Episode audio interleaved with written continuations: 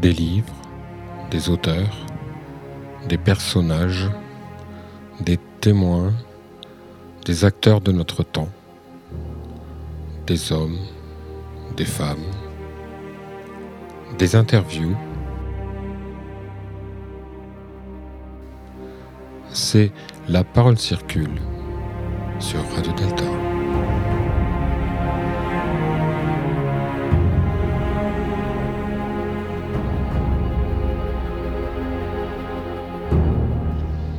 Bonjour à tous. Dans le cadre de notre émission euh, La parole circule sur Radio Delta, nous avons le grand plaisir aujourd'hui d'accueillir euh, Yannick Granek. Bonjour Yannick. Bonjour. Alors Yannick Granek, euh, vous êtes écrivain ou écrivaine plutôt, maintenant on dit écrivaine ou autrice. Et, il se trouve qu'on se connaît bien, on se connaît depuis une bonne dizaine d'années. Et vous venez de sortir votre quatrième roman qui s'appelle Au-dedans, aux éditions Anne Carrière. Alors vous aviez déjà sorti un, livre remarquable et remarqué qui s'appelait la, déesse des, la déesse des petites vertus. Hein, qui, des petites victoires. Oh. C'est pas la première fois qu'on me le fait en plus. La petite vertu. ah oui, les dames de petites vertus. d'enfer. Reprenez, cher euh, Philippe. Donc, en, 2002, en 2012, votre premier roman qui retrace la vie de Kurt Gödel. Alors, nos auditeurs ne connaissent peut-être pas vraiment qui était Kurt Gödel. C'est un mathématicien allemand, un logicien, un homme de très grande capacité d'abstraction, puisqu'il était logicien mathématicien. Et ceux qui connaissent connaissent évidemment les deux théorèmes d'incomplétude de Gödel, qui sont des, assez terrible à démontrer, assez en plus terrible à comprendre. Et un peu avant 2010, je me souviens que vous m'aviez dit, puisqu'on échangeait beaucoup sur l'écriture à l'époque, vous m'aviez dit, je vais écrire un roman sur Kurt Gödel. Et vous m'aviez expliqué le contenu du roman et je vous avais dit, laisse tomber, ça marchera jamais. Alors je suis vraiment un oiseau de mauvais augure. Vous vous souvenez, hein, j'avais bien dit une chose pareille, c'est terrible de dire ça. Je, regrette beaucoup parce que c'est un livre qui est sorti en 2012, qui a eu euh, le prix des libraires, qui a eu un, grand succès, qui a été même euh, euh, Assouline dans son blog a dit euh, c'est la, révélation de la rentrée littéraire de cette année-là, quelque chose comme ça. Donc c'est un livre, c'est un très beau livre.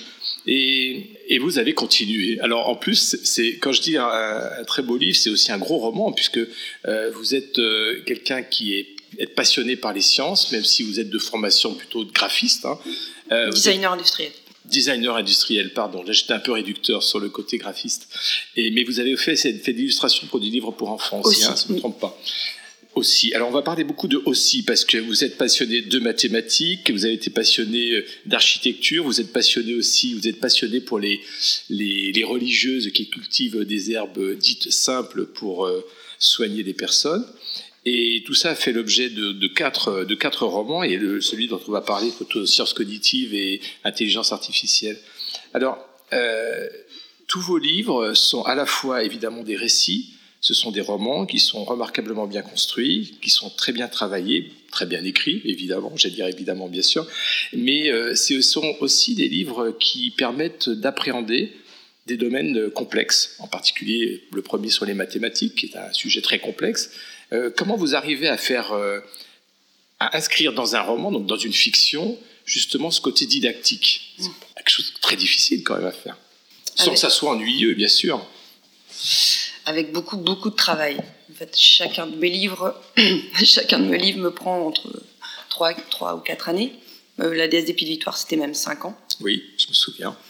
Et je commence toujours par une phase de documentation intense de 1, 2 ans, 3 ans. Je, je, tire un fil, il y en a d'autres qui arrivent, je croise les informations. Euh, j'accumule énormément de, documentation, de données. Ensuite, je les retrie, je refais les fichiers croisés, je, je malaxe tout ça. Au fur et à mesure que je malaxe tout ça, j'ai des, idées pour l'histoire. La narration surgit au moment où je travaille la documentation. Donc ça, vous partez plutôt de la documentation sur un sujet mm. qui vous inspire, euh, mais le roman, enfin le roman est déjà dans votre tête, mais la fiction vraiment, elle est, elle est un peu plus tard. En fait, j'ai pas forcément d'idée de roman au départ. Je, je vais vers un domaine ou un sujet qui m'intéresse profondément et je tire les fils, je regarde ce qui se passe. Euh, et hum, parfois, je ne vais pas là où j'étais censé aller. Et c'est pas le problème, en fait. Et, vous collez des post-it de toutes couleurs de oui, partout dans la maison. C'est pas, une légende. C'est pas une légende. Qu'est-ce qu'il y a sur ces post-it alors? Il y a au départ beaucoup de notes, des, des idées. J'ai appris avec l'expérience qu'il faut absolument tout noter, même les pires euh, idioties qui vous passent par la tête, parce qu'il y a un travail intérieur qui se fait euh, inconsciemment, où chaque chose après va trouver sa place. C'est très étonnant. Il faut apprendre à absolument tout noter. Euh, et ensuite, ce sont des, des morceaux de narration. Donc quand je, quand je commence à écrire, en général, j'ai un début, j'ai une vague idée de la fin et une petite acmé, enfin une scène intéressante à utiliser comme, comme, comme euh, comment dire, euh, une scène la plus intense ou déclencheur de, la fiction. Et puis, et puis après, ben je, je relis les points. Alors de temps en temps, je fais des zigzags, et puis de temps en temps, c'est linéaire. Mais la, plupart du temps, je fais beaucoup de zigzags.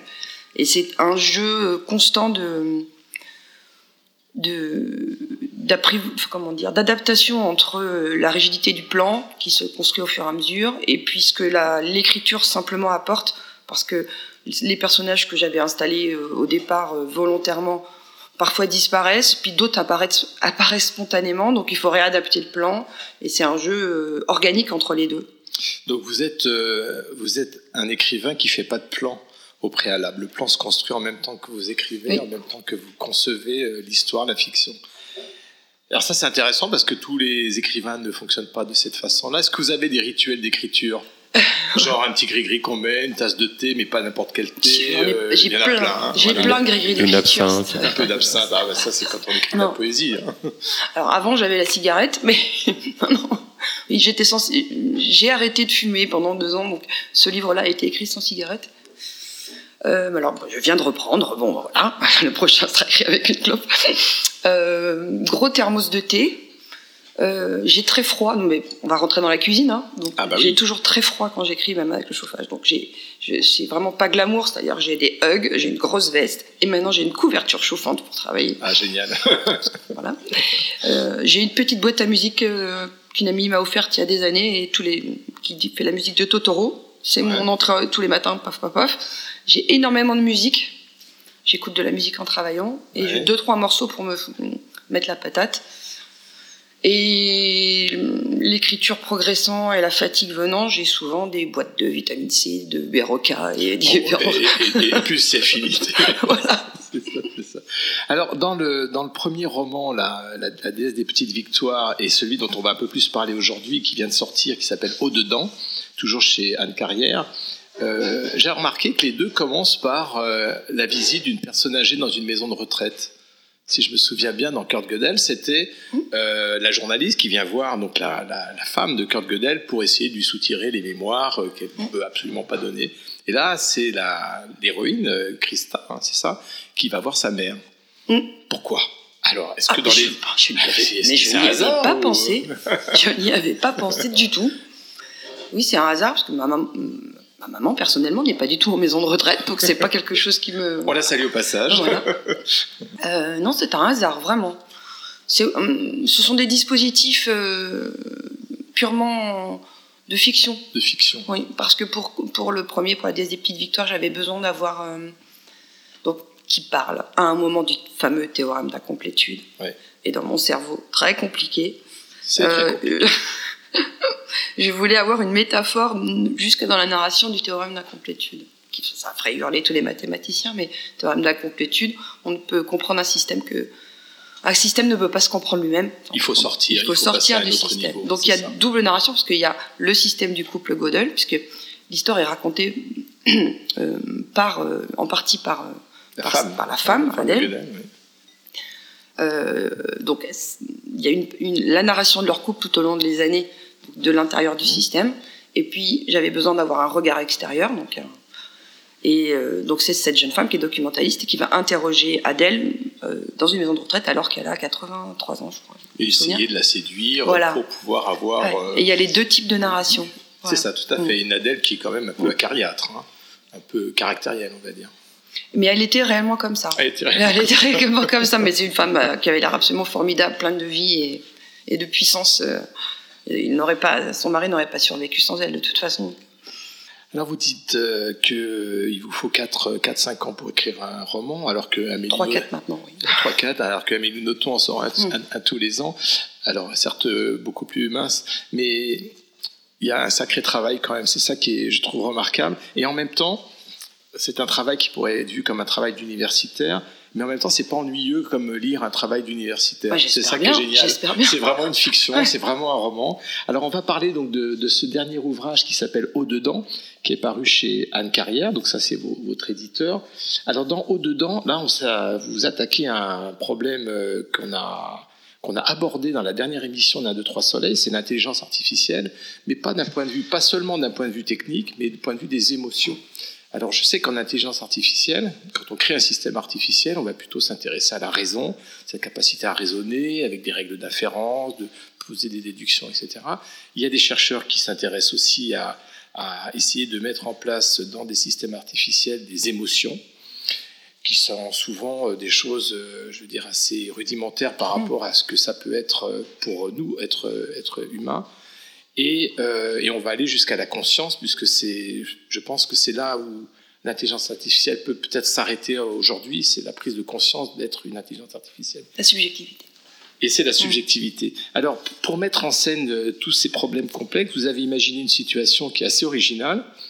C'est une jeune femme qui s'appelle Christa et qui est atteinte d'une maladie euh, dégénérative, héréditaire, c'est-à-dire qu'elle va perdre la capacité à ressentir des émotions et à les exprimer. Alors, elle ne va pas perdre la capacité à les ressentir, elle va perdre la pensée de ses émotions. La pensée, oui, vous faites la distinction justement entre les émotions et la pensée de l'émotion. Donc c'est là qu'il faut expliquer en fait la différence entre les deux. Alors quelle est la différence entre les deux, Yannick Granec J'ai même moi-même découvert pendant mes recherches. Euh, les, émotions sont des protocoles laissés par l'évolution euh, pour différents organismes, dont nous, euh, pour euh, survivre et se reproduire. La peur, par exemple, qui nous fait fuir. La peur nous permet de survivre, en particulier, oui, ça, aide. Donc en général, euh, on, appelle, on parle de valence, c'est-à-dire que sur toute situation, il y a une valence. C'est bon ou c'est pas bon. Il y a des informations corporelles qui déclenchent des protocoles d'adaptation dans le corps. par exemple, des montées d'adrénaline pour, pour pouvoir fuir, accélération cardiaque, euh, température corporelle qui monte. les émotions, ce sont vraiment des réactions physiques.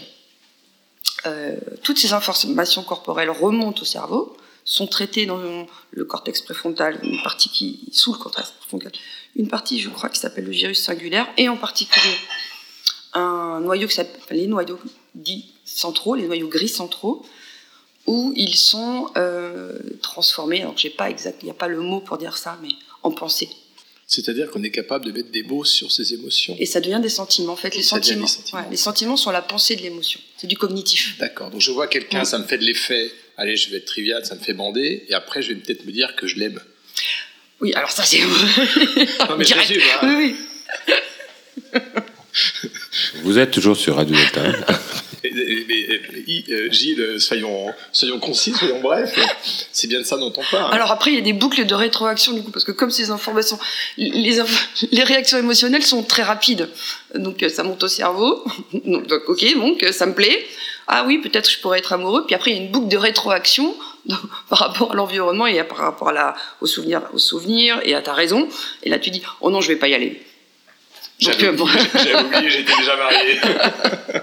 non, mais on comprend bien la, mm. la différence entre l'émotion qui est plutôt de l'ordre du euh, presque du primitif, du corps, mm. euh, la transpiration, le, la crainte, la peur, etc. Qui sont difficilement maîtrisables. Et qui sont difficilement mm. maîtrisables, absolument. Et qui, sont et qui sont euh, comment dire, qui sont qui sont exprimés par le corps. Donc c'est l'expressivité émotionnelle. Elle est, on peut à peu près maîtriser pour certains par, la culture son expressivité émotionnelle, mais on peut pas, il y en a qu'on peut pas réfréner, on peut pas réfréner la peur ou la panique, l'angoisse. Euh. En revanche, ces sentiments, on peut les cacher. On, peut les, oui, on peut les cacher, on mm. peut les exprimer, on peut les mm. écrire, hein, comme vous le faites. Et euh, c'est peut-être la différence entre l'homme et l'animal, alors, en fait. Non, parce que les animaux ont aussi euh, des émotions. Des sentiments et, des émotions. Alors, les sentiments, j'en sais pas, on peut pas être dans leur tête, c'est ça. Et, et, et c'est la question centrale, c'est-à-dire que euh, c'est pas un livre sur l'intelligence artificielle, c'est un livre sur la conscience. Et qu'est-ce qui est le propre de non de la conscience humaine parce que ça dépasse largement ça, c'est le propre de la conscience du, du, vivant avec différents degrés, on dit différents, pardon, différents degrés de scientance. Mhm. Le mot est très bien. Euh, et je me suis basée moi pour réfléchir à cette question sur euh, sur, sur les théories plutôt évolutives et biologiques, qu'il y a énormément, évidemment, cette question de la conscience, elle, est traitée euh, en termes philosophiques depuis des millénaires. Il y a aussi théorie de l'information. Euh, oui, c'est un sujet très complexe. Et comme vous dites tout à l'heure, dès qu'on tire un film, il y en a 15 qui arrivent, etc., etc. Alors, dans votre roman, donc Au-dedans, euh, l'héroïne s'appelle Christa. Alors, c'est pas n'importe qui. on la traite même de, de reine des glaces. Hein. Déjà, elle a peut-être quelque chose de elle laisse pas transparaître ses émotions. C'est comme ça que je le comprends dans, le, dans, la lecture du livre. Et puis surtout, elle est entrepreneuse. Elle, a une entreprise de, de biotechnologie. Et euh, quand elle apprend donc, sa, sa, maladie, que vous avez également appelé le syndrome de Damasio. Alors, pourquoi Damasio? On connaît, Parce le, que... connaît le chercheur, mais c'est... Bah, je suis tombée complètement red dingue des écrits d'Antonio Damasio, donc le neuro, neuroscientifique. Euh, en particulier, euh, bah, j'ai commencé par L'ordre étrange des choses, et après j'ai tout lu. Ça fait beaucoup de post-it. Hein. oui, ça fait beaucoup de notes. Euh, qui justement traite de, ce sujet des émotions et de la conscience. pour lui, en fait, le, substrat même de la conscience et de la subjectivité, ce sont les, les, émotions et les sentiments.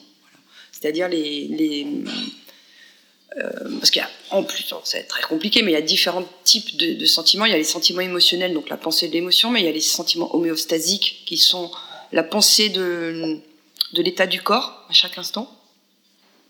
Et il y a toutes les interactions avec, euh, avec l'environnement. Donc la conscience, euh, la subjectivité se développe sur le fait qu'on arrive à, penser ce qui est nous de ce qui n'est pas nous, mmh. et de ce qui se passe à l'intérieur de notre corps, et des réactions de notre corps par rapport à l'environnement. Tout ça, c'est vraiment le.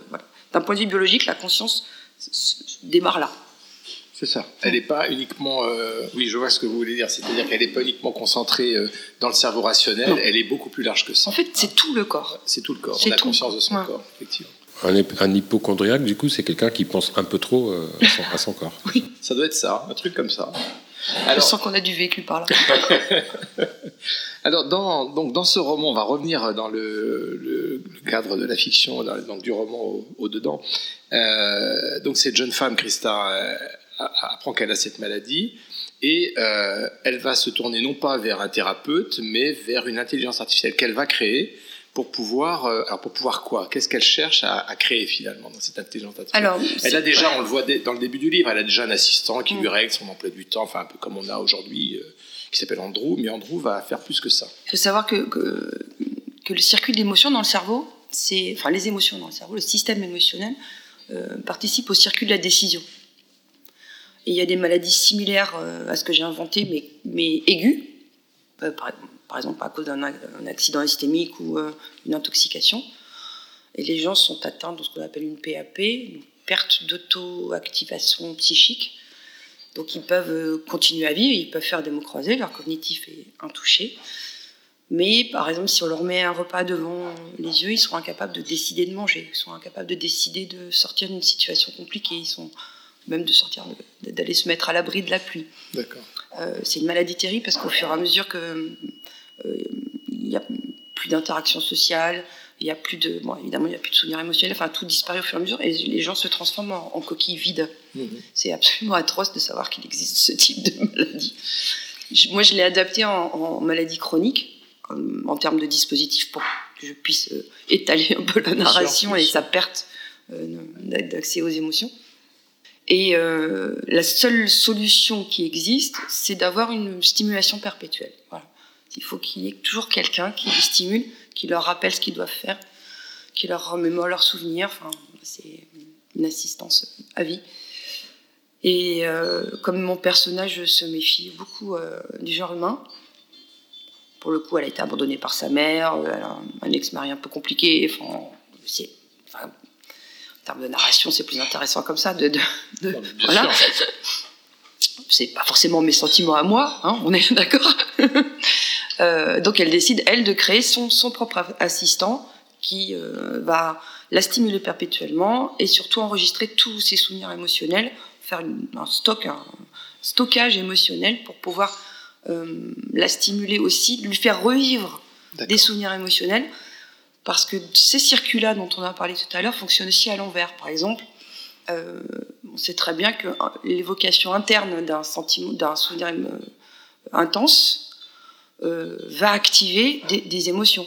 la même chose. En fait. des frissons en pensant à quelque chose qui nous a fait peur. Mais en fait, c'est le circuit dans l'autre sens. C'est le, le souvenir qui passe par le cognitif qui, est- qui repasse après euh, par le corps et le voilà.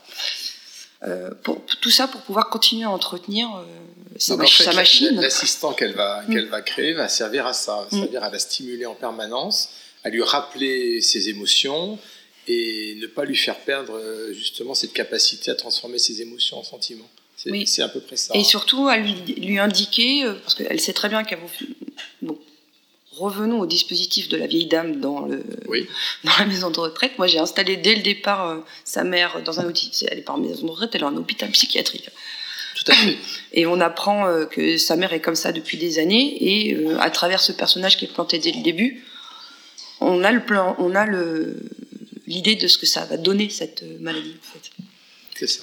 Donc elle, elle sait qu'elle va devenir comme sa mère. Donc elle veut retarder ce moment. Et elle- comprend, parce qu'elle, si, si j'ai bien compris votre roman, elle comprend euh, au moment où elle apprend qu'elle a cette maladie et qu'elle est héréditaire, que sa mère n'est pas une ancienne euh, toxico, une ancienne alcoolique, mais qu'elle a un vrai problème beaucoup plus profond. Et que personne n'avait diagnostiqué, parce que c'est une maladie euh, Tout à fait. qui, a priori, n'existe pas de toute façon, mais que j'ai voulu ultra orpheline. Voilà. Et alors, bon, on va pas, on va pas dévoiler la fin, la fin du livre, évidemment. Mais ce qui est intéressant dans, dans cet ouvrage, comme les précédents, c'est votre capacité à voyager dans le temps. Ça, j'ai trouvé ça assez. Alors déjà, d'un point de vue narratif, c'est très enrichissant parce que on se contente pas de partir du point A au point B. Il y a beaucoup d'allers-retours. Il y a, il y a, il y a ce voyage dans le temps. Ce voyage dans le temps qui est, qui est, passionnant. Alors, on pourrait dire, oui, ben ça, c'est un truc d'écrivain. euh, ça permet de, de, de, de balancer des situations, de revenir en arrière, etc. Mais, mais je crois que ça va, ça va un peu plus loin que ça, quand même, il me semble. Parce qu'il y a, dans ce voyage dans le temps, il y a, plus qu'une une technique de narration. Il y a une vraie recherche. euh, je dirais que les, solutions, euh, comment dire, les, solutions ou les, causes des, causes qui sont à un instant donné, par ce voyage dans le temps, on montre, ou vous montrez, c'est comme ça que je l'ai ressenti en tout cas, qu'elles ne sont pas, euh, elles n'apparaissent pas comme ça, elles sont ancrées dans un passé et qu'elles sont, elles vont continuer. C'est-à-dire que quand on parle d'intelligence artificielle aujourd'hui, je pense que les gens d'une trentaine d'années ont l'impression de découvrir euh, quelque chose de nouveau. Mm. C'est pas nouveau, on le sait. Euh, c'est pas nouveau, ça existait dans les années 80 et ça existait même avant avec l'idée de faire des automates qui allaient euh, le- reproduire la vie. hein. Dès le premier boulier, on avait affaire à une intelligence artificielle. Voilà, et puis on pense à golem, au golem Mm. euh, qui va reproduire. Donc c'est l'idée aussi de, de, de fabriquer du vivant à partir Mm. de la, de, du matériel. Donc c'est des choses qui, sont, euh, qui, sont, qui nous animent bien, nous qui nous parlent beaucoup. Et on retrouve dans votre roman justement cette, euh, cette capacité. Nous on dit souvent chez les francs-maçons que c'est avec les lumières du passé qu'on éclaire euh, la certitude ou l'ombre de l'avenir. C'est magnifique ça, n'est-ce pas? Et, justement ce voyage dans le temps, il permet de prendre un petit peu de distance par rapport à ça. Alors, est-ce que c'est un artifice d'écrivain ou ça va vraiment plus loin La question, il y a déjà, déjà la réponse dans la question, là, je crois. Je pense que, d'un point de vue un peu psy- psy- psychologique, psychanalytique, j'en sais rien. Moi, j'ai écrit pour et j'étudie pour trouver un sens à ce monde qui apparemment n'en a, a plus. C'est un truc, c'est plutôt un vent de panique, moi, qui me pousse. hein. C'est, construire des ponts sur ce, sacré- ce bordel environnant où plus rien n'a de sens, où tout est. Et quand on arrive à, faire des, des ponts entre les choses, entre les domaines, entre, quand on arrive à connecter les informations, pour moi, moi, ça me donne de la dopamine. Oui, oui, mais- ça donne de la dopamine au lecteur Ouais. aussi. hein. C'est- clair, c'est clair. Il y a un sujet qu'on n'a pas abordé sur, sur du point de vue du passé, c'est que ce livre est, un, est une réinterprétation du, du mythe de Frankenstein, oui, qui lui-même est une, ré- était une réinterprétation du, de- du mythe prométhéen. Donc c'est, tout à euh, à mon- voilà, j'ai essayé de refa- une- faire une adaptation autant des algorithmes du, du, du mythe prométhéen. Alors, je, je suis quasiment sûr que dans tous vos post-it de toutes les couleurs inscrits partout dans votre bureau, il y avait, euh, euh, il y avait des références à Frankenstein, à Lord Byron, Ah bah, et partout, oui. partout, parce que j'ai même ça. commencé par écrire. euh, donc bon, le lecteur et les lectrices trouveront à la fin de, de l'ouvrage. Oui, parce qu'il y, a- y a- des annexes. Il y a des annexes. Une, euh, un petit essai sur euh, du graphique croisé de Marie Shelley et d'Ada Lovelace. Donc Marie Shelley qui a écrit Frankenstein et euh, Ada Lovelace qui est considérée comme la première codeuse entre guillemets de l'histoire. En fait, elle a écrit euh, elle a développé un langage algorithmique pour, la pour une machine dite analytique que construisait Charles Babbage à l'époque, un grand physicien inventeur. On dit qu'elle a inventé la notion de boucle oui, dans la programmation. La, première boucle, voilà, c'est ça. Ce qui est normal pour les femmes qui aiment bien ça. Oui, puis à l'époque, elle avait énormément de bouclettes dans les cheveux et elle n'avait pas eu accès aux études, donc c'est d'autant. Enfin, elle avait que des maîtres euh, privés. Et, et d'ailleurs, un langage informatique qui est né, si je me trompe, dans les années 80-90 s'appelait ADA qui peut utiliser oui. aujourd'hui. Hein, et puis Turing rend hommage à, Ada Lovelace euh, dans un de ses écrits de, je sais plus, 45, sur, justement sur la, l'intelligence artificielle. Et hum, donc j'ai commencé par écrire cette petite double biographie dont j'ai, extrait des bouts et des exergues pour, le livre, parce qu'il y a un des personnages du, du roman qui écrit ce livre. Voilà, ce livre dans le livre. Et pourquoi? Parce que j'ai découvert en, juste parce que je lisais, je relisais Marie Shelley et je relisais, euh, je lisais une biographie d'Ada Lovelace. Ada Lovelace était la fille de Lord Byron. Mm-hmm. Et, euh, et Marie Shelley a écrit euh, Frankenstein chez Lord Byron en vacances, en Suisse. Et là, j'y ai vu une synchronicité, mais cosmique. Une histoire de famille, une histoire de famille, de pensée en tout cas. Incroyable. Et, là, je me suis dit, il y a un truc, il, y a un, alignement des planètes, il y a quelque chose, je sais que mon sujet est par là, quoi. Et donc, c'est Christa, le personnage de Christa, est construit vraiment, vraiment sur. Euh, avec plein de références et, plein d'allusions à, la vie de Marie Shelley et à la vie d'Ada Lovelace. En fait, ces deux femmes sont les deux euh, parcs qui, qui, déterminent les fils de la vie de Christa. Alors, quand Il manque une troisième, donc c'est moi la troisième part. allez-y, allez-y, allez-y, Yannick. Euh, vous dites à un moment donné dans votre livre, Christa ne croit pas en l'existence de l'âme sœur, mais elle croit en la science. Alors cette âme sœur, elle va la créer. Euh, quand on parle d'intelligence artificielle, quand on parle des émotions, quand on parle de la conscience, euh, on a souvent tendance à dire qu'un un système intelligent artificiellement ne pourra jamais avoir conscience de, lui-même, il ne pourra jamais aimer. Mm. C'est quelque chose qu'on entend souvent dans la littérature. Alors, est-ce que c'est une, une, frontière qu'on va pouvoir dépasser un jour? Peut-être, pourquoi pas Il ne faut pas dire que la frontière n'est pas dépassable. Ou bien alors, est-ce que c'est notre capacité justement à nous, à nous définir en opposition à cette intelligence artificielle qui est en train de se créer? C'est c'est une question euh, qui fait l'objet d'un débat énorme. Ouais, Mais votre, avis là-dessus C'est la question.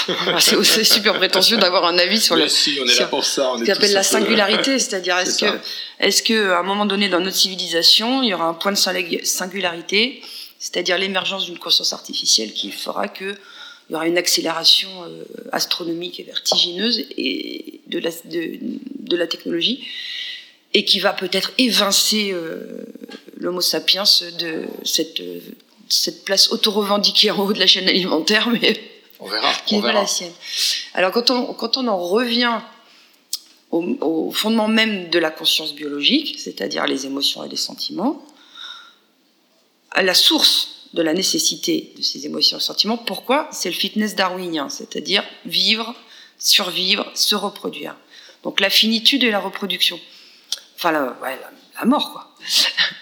Euh, et la mort et le sexe, bon, Eros et Thanatos, on y revient toujours.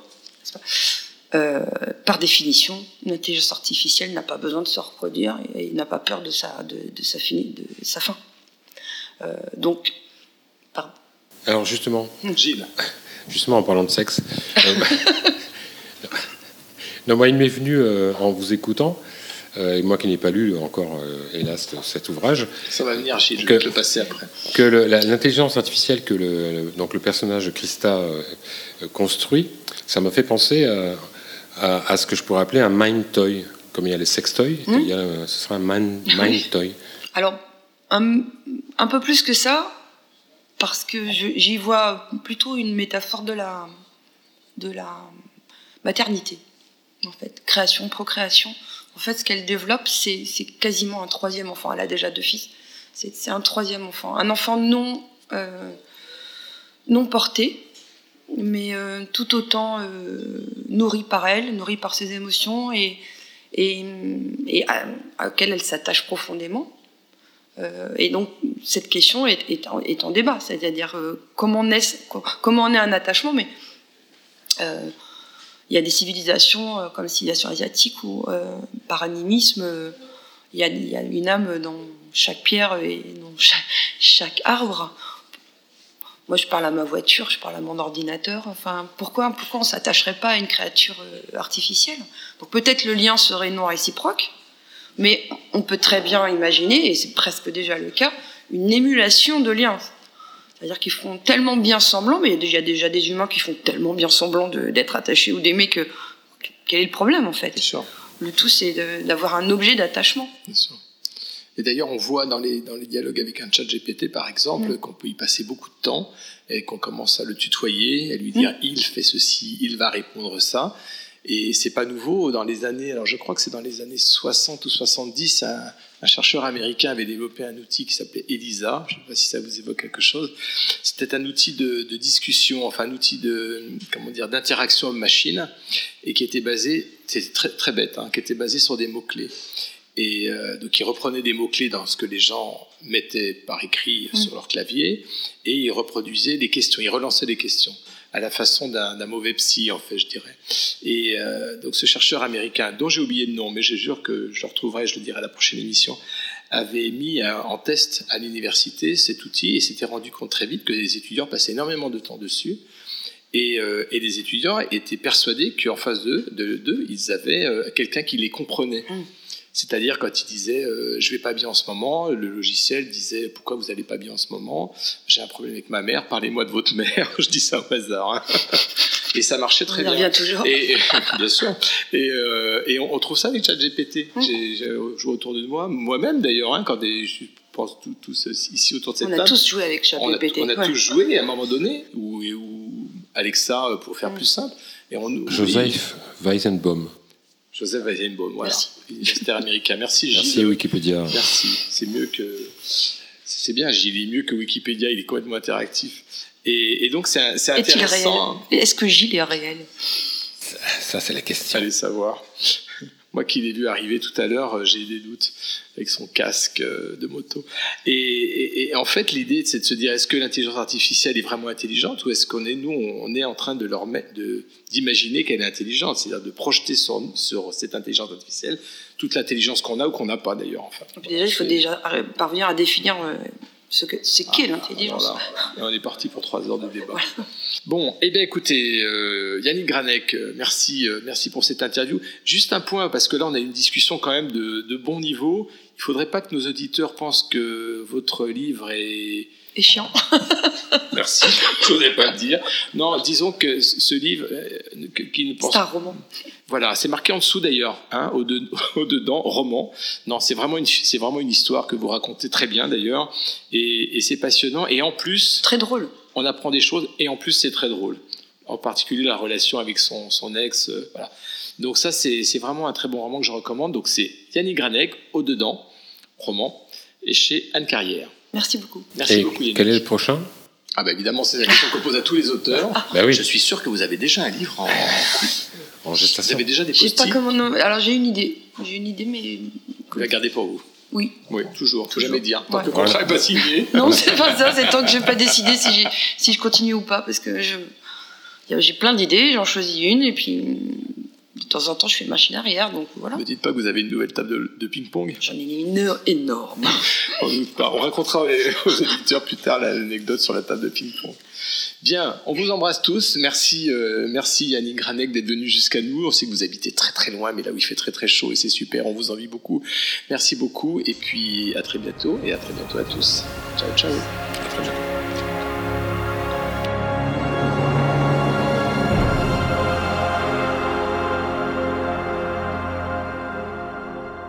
C'était La Parole Circule, une émission de Radio Delta.